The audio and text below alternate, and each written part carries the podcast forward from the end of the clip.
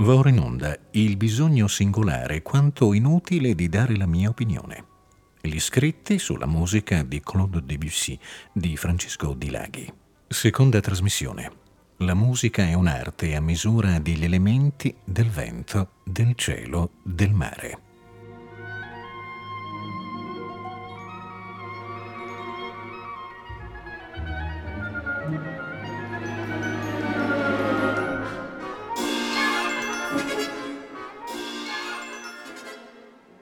Tema che vorrei guardare più da vicino in questa seconda trasmissione è il riferimento, al quale si è accennato anche nella precedente, al tema della natura. Questo riferimento alla natura, ma più esattamente ai ritmi più segreti e misteriosi della natura, ricorre con insistenza negli scritti di Debussy. D'altronde anche nell'articolo di esordio, nella veste di commentatore di fatti musicali, quello cioè in cui si presentava ai lettori, il musicista avvertiva che nelle domeniche in cui il buon Dio è gentile, in, cui cioè avrebbe regalato una bella giornata di sole, non avrebbe ascoltato alcuna musica.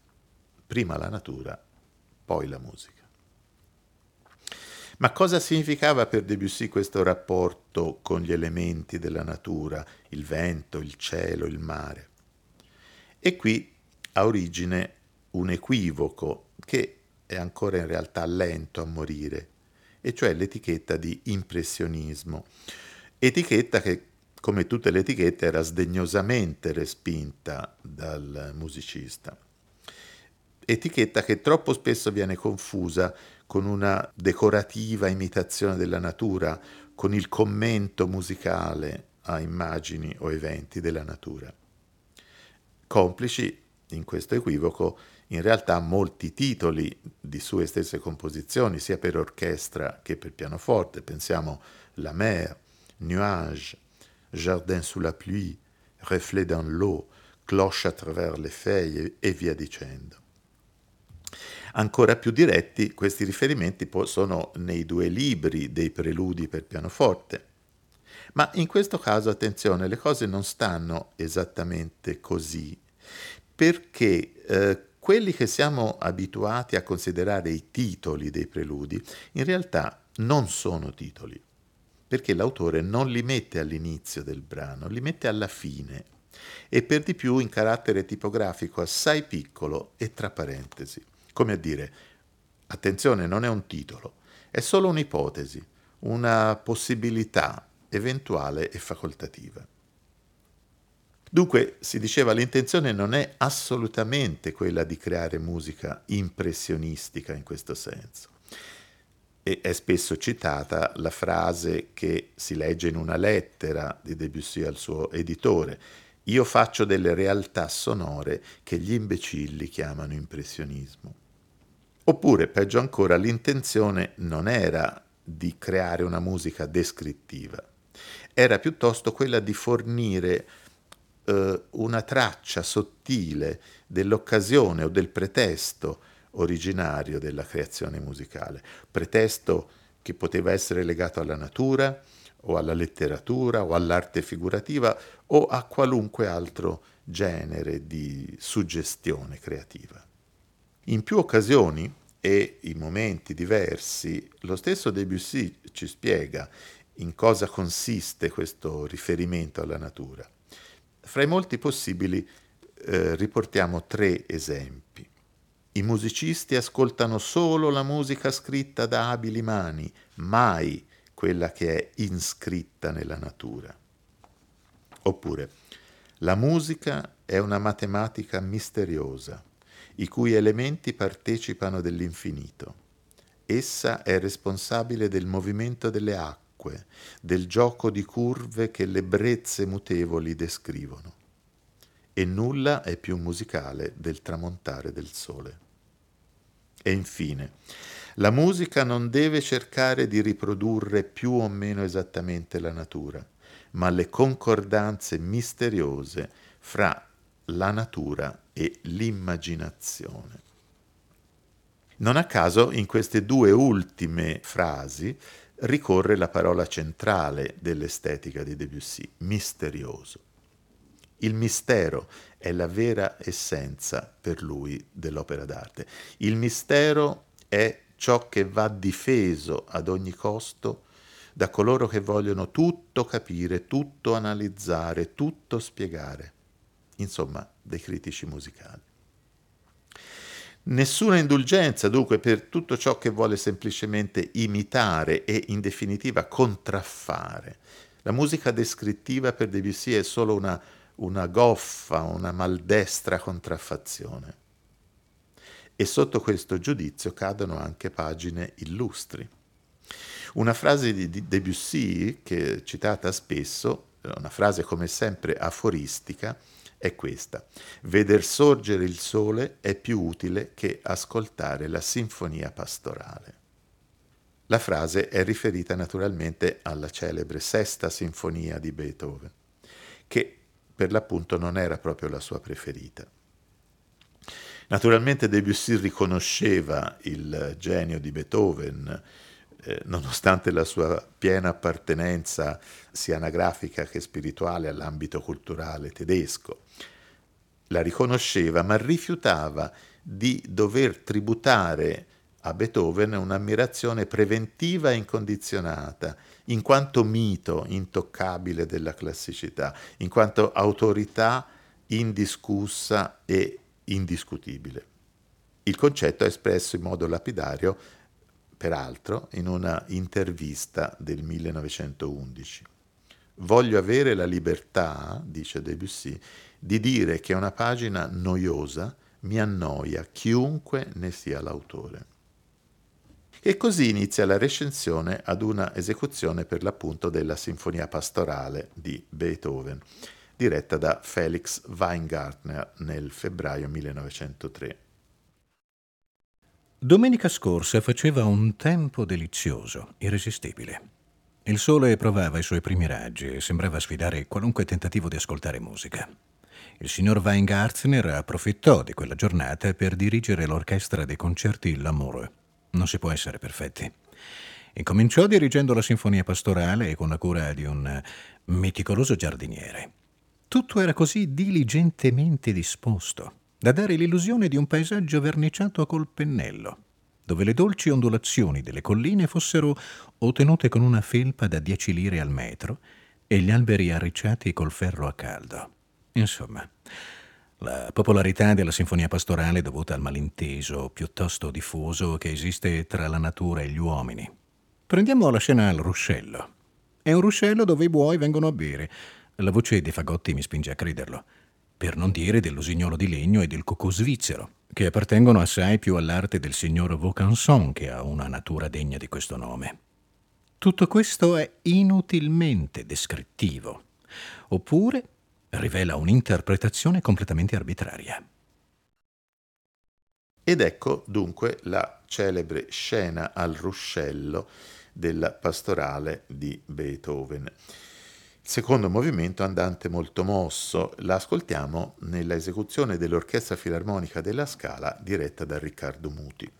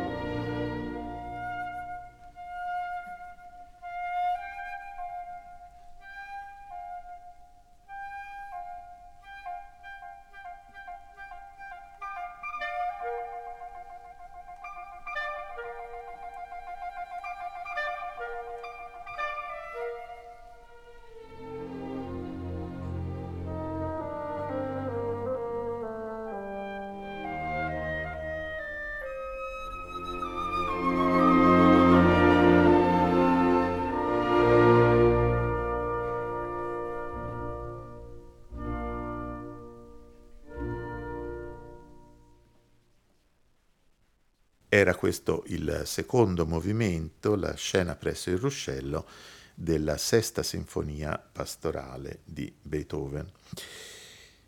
Naturalmente eh, Debussy, come si diceva, riconosceva e apprezzava il genio di Beethoven, in particolare abbiamo una serie di suoi giudizi eh, molto ammirati, ad esempio sulla nona sinfonia, ma in realtà considerava la forma della sinfonia, e già con Beethoven e ancora di più dopo Beethoven, la considerava una forma morta, un, un relitto, un relitto del passato che doveva solo essere archiviato.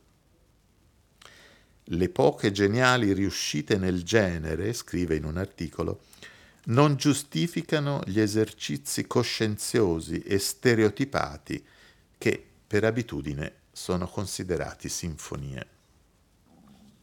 Cos'è dunque la natura per Debussy?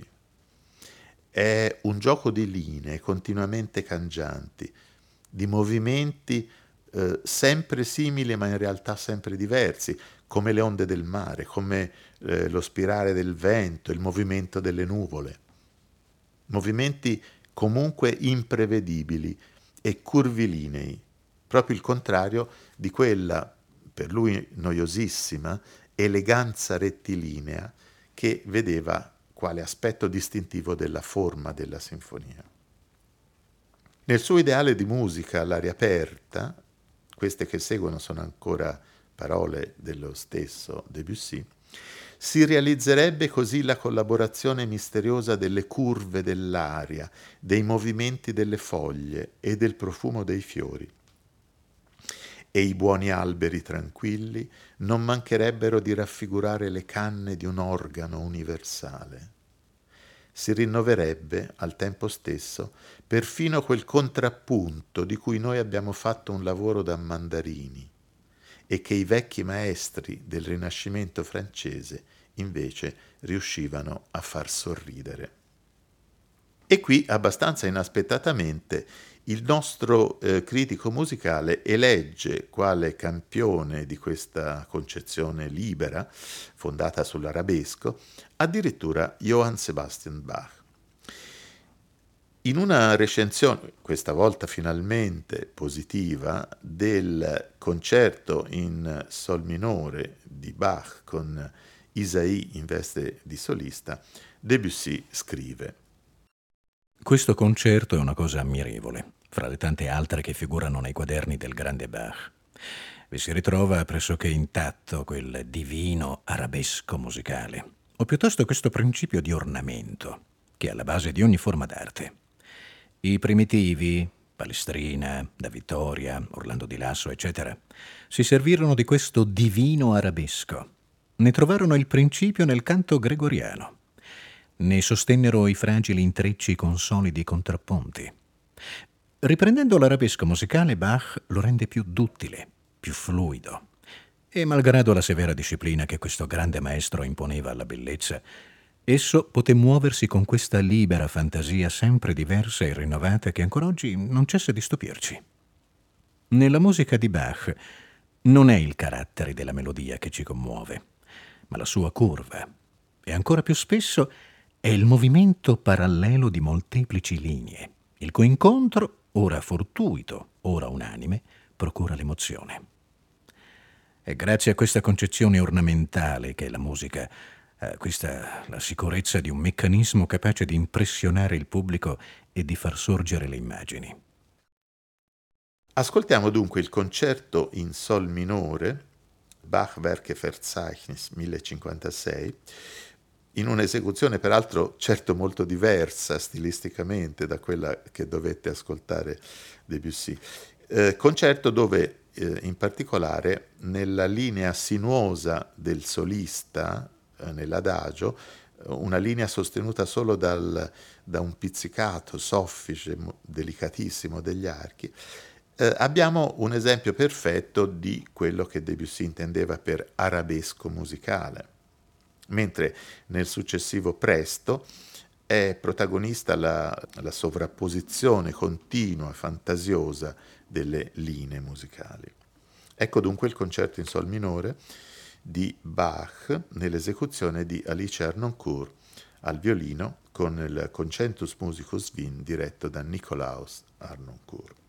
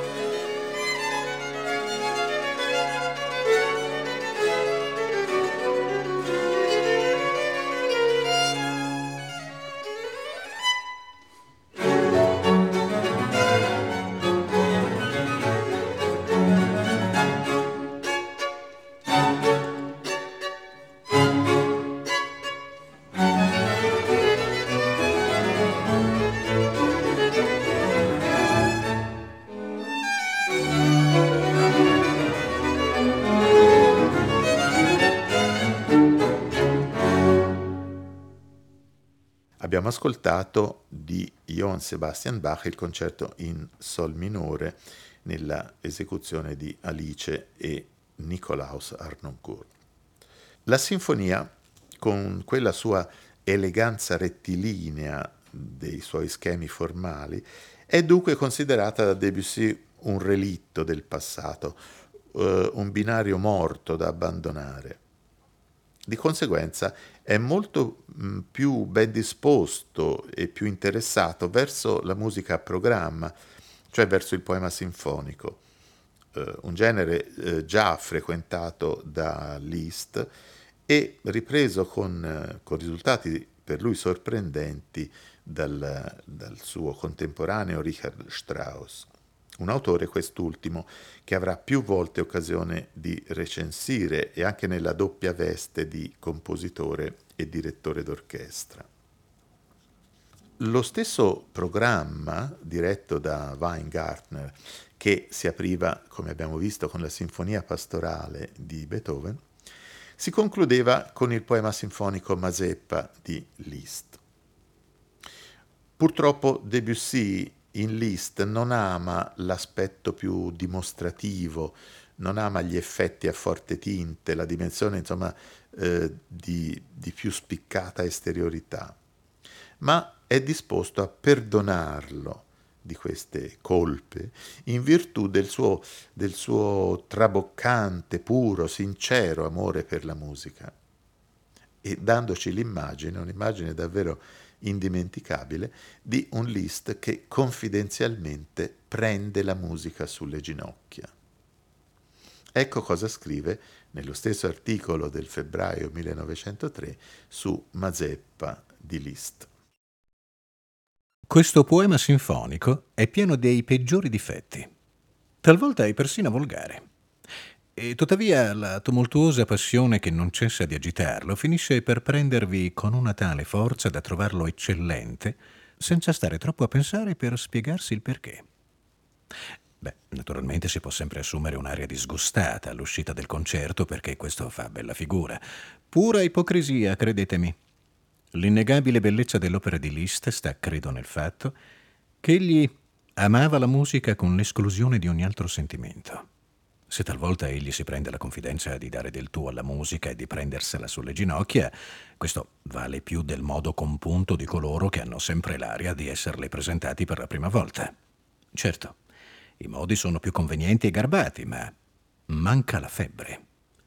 La febbre e la trasandatezza sono spesso associate al genio di Liszt, ma questo è senz'altro preferibile alla perfezione, sia pure in guanti bianchi.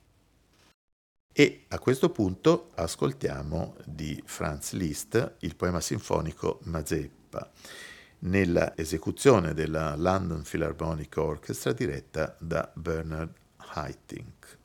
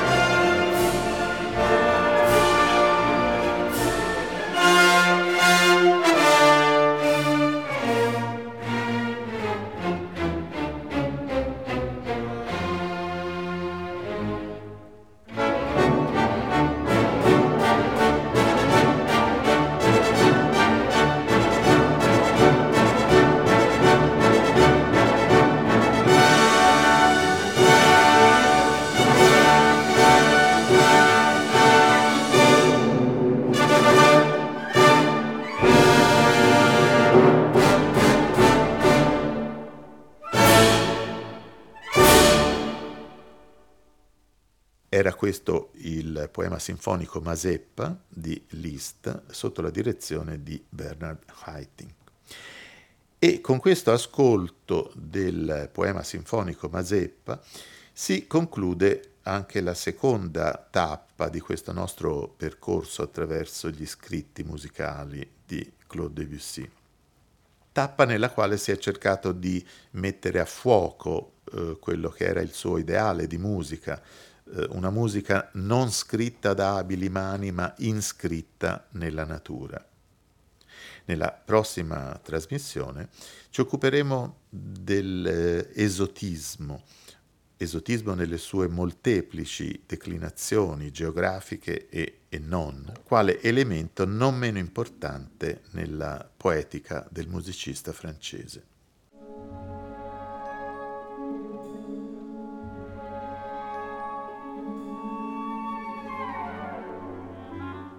Abbiamo ascoltato il bisogno singolare quanto inutile di dare la mia opinione. Gli scritti sulla musica di Claude Debussy di Francesco Di Laghi. Seconda trasmissione. La musica è un'arte a misura degli elementi del vento, del cielo, del mare.